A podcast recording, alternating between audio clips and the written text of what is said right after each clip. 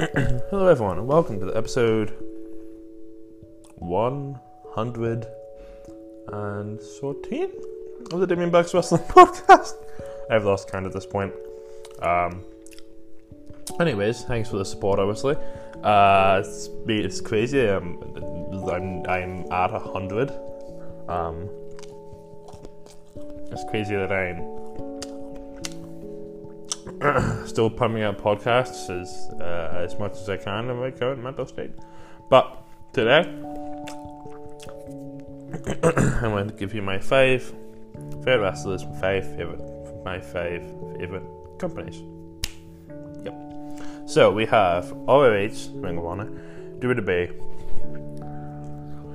Impact, OTT, and NJPW even though JPW is such a fucking annoying company to watch.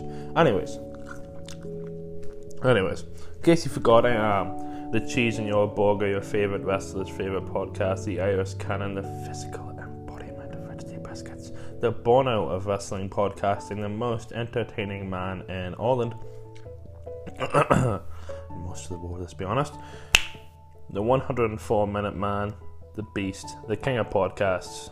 I am really good at podcasts, Damien Craig. So, where do we start? Let's start with Ring of Honor. Shane Taylor, easily. Shane Taylor is absolutely amazing, isn't he? Uh, I think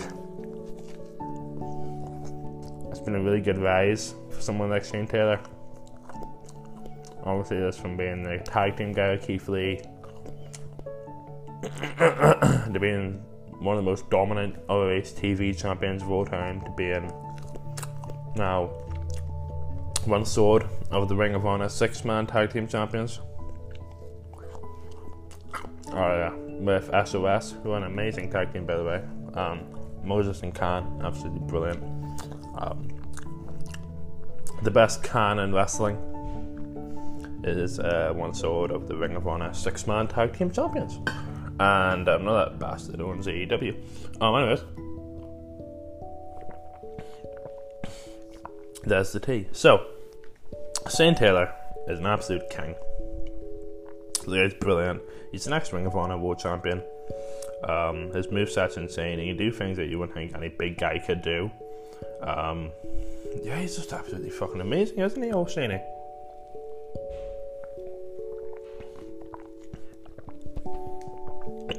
I think Russ, Russ, is it Russ or Russ? I guess Russ has had a great run as Ring of Honor World Champion. Maybe a bit,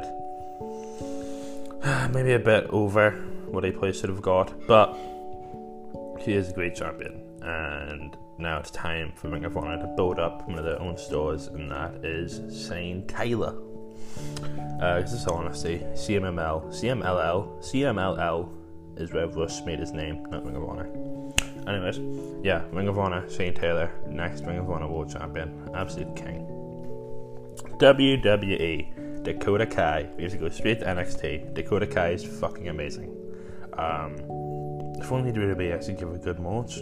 But um, yeah, Dakota Kai is amazing. An absolutely world class wrestler. Um, someone who doesn't get enough credit, someone who should have been an NXT Women's Champion by now. Obviously, she obviously had that feud with Tegan Nox that lasted fucking forever, but um, Dakota Kai is amazing. Dakota Kai is the best damn wrestler on the on WWE. Her moveset's insane. Her storytelling is brilliant. Um, just look at the with Tegan. It was amazing storytelling. Um, you know, uh, just like just it's just annoying that people don't see. It was the reason a lot of people don't understand how good Dakota is because he is fucking amazing. Like Dakota Kai could carry any woman's division in WWE. I'm gonna be 100 honest with you. She could carry any woman's division in WWE. She's brilliant. Her and Raquel Gonzalez are the best fucking hang going in WWE. Um, the best tag team, definitely the best female tag team, not COVID Splitter and uh, Kid and Gorda. definitely not those two, but Dakota Kai and Raquel Gonzalez are absolutely amazing. And they stood beat Baszler and Jax for the women's tag titles So I don't think they will. I don't want to say stupid WWE booking, but if they do, then they thoroughly, thoroughly deserve it. Um, because Kai is amazing, Gonzalez is amazing. Gonzalez will be the new uh, NXT Women's Champion pretty soon, in my opinion. But yeah, Dakota Kai is brilliant. And if you want to talk about underappreciated stores and stores that don't get enough fame and stores that don't haven't had it, stores that haven't had a title one that definitely deserve one, is uh, Dakota Kai. So from one woman carrying a company to another woman carrying a company, uh, my favorite wrestler in Impact Wrestling is Deonna Purrazzo. Yeah, because she is fucking amazing. She's the best heel in wrestling nowadays. She's the best technical wrestler, regardless of gender. She is brilliant. I love Deonna. She's amazing. She's brilliant. And her moveset and just how clean she is with everything and how protective she is of her opponents. It's just brilliant. It's just, she's a fucking computer. She's a robot. You'd think she's a robot, how technically sound she is and how good she is as a wrestler. And, um, Deonna Purrazzo was amazing. Um, and yeah, she is carrying Impact, you know, with all this stupid AEW Impact crossover crap. The one person that stayed fucking actually had a decent fucking feud, and the one person that's actually been decent to watch is Deonna Purrazzo, the Impact Women's Champion. Her and Kimber Lee are amazing, by the way. Her and Kimber Lee are absolutely class. So yeah, Deonna and Kimber, both amazing. But Deonna Purrazzo is, is running Impact Wrestling, let's be honest. OTT, well, this company's had a bit of a shit show recently. Um, anyways, my favorite OTT wrestler is Terry Thatcher because he is an amazing human being. Uh, a great wrestler too. I'm personally a friend of his. I don't know if you'd call me a friend of his, but he's a good guy.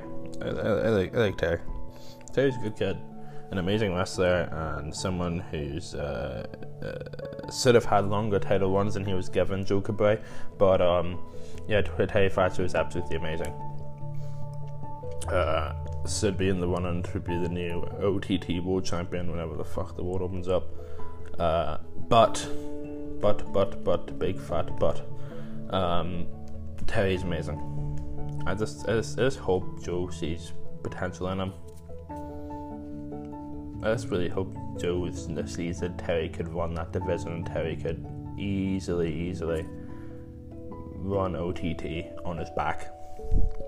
His moveset, storytelling, character, amazing.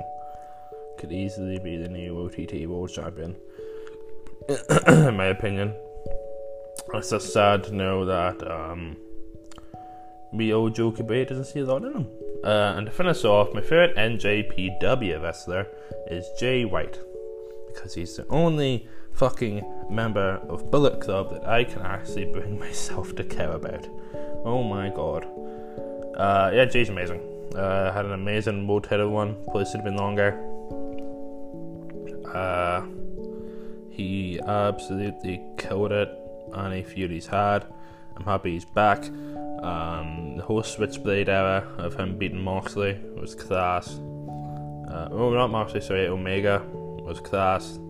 Um, yeah, Jay White is fucking brilliant, and he's the only person in that NJPW roster that I can actually bring myself to care about because I've never, I've never really been that big of a New Japan Pro Wrestling fan, purely because its storytelling and its booking can be shit sometimes. So I'm someone that completely bases my likeliness of pro wrestling off of storytelling. So if you don't give me something to be invested in, I'm I don't see a point to be invested in it. If you know what I mean. So um, yeah, uh, Jay White's absolutely amazing. Storytelling, character, move set. He has it all. He's a complete wrestler. Um, and he's actually a, hopefully a future podcast guest, a future future podcast guest. Uh, I've been Damon Craig from Damon Boss Wrestling Podcast. I hope you've enjoyed this one. I'll find out what episode it is after. Having an amazing weekend. No, it's the end of the weekend. But anyways, have an amazing Sunday and have an amazing rest of your week. I'll see you later. Peace out.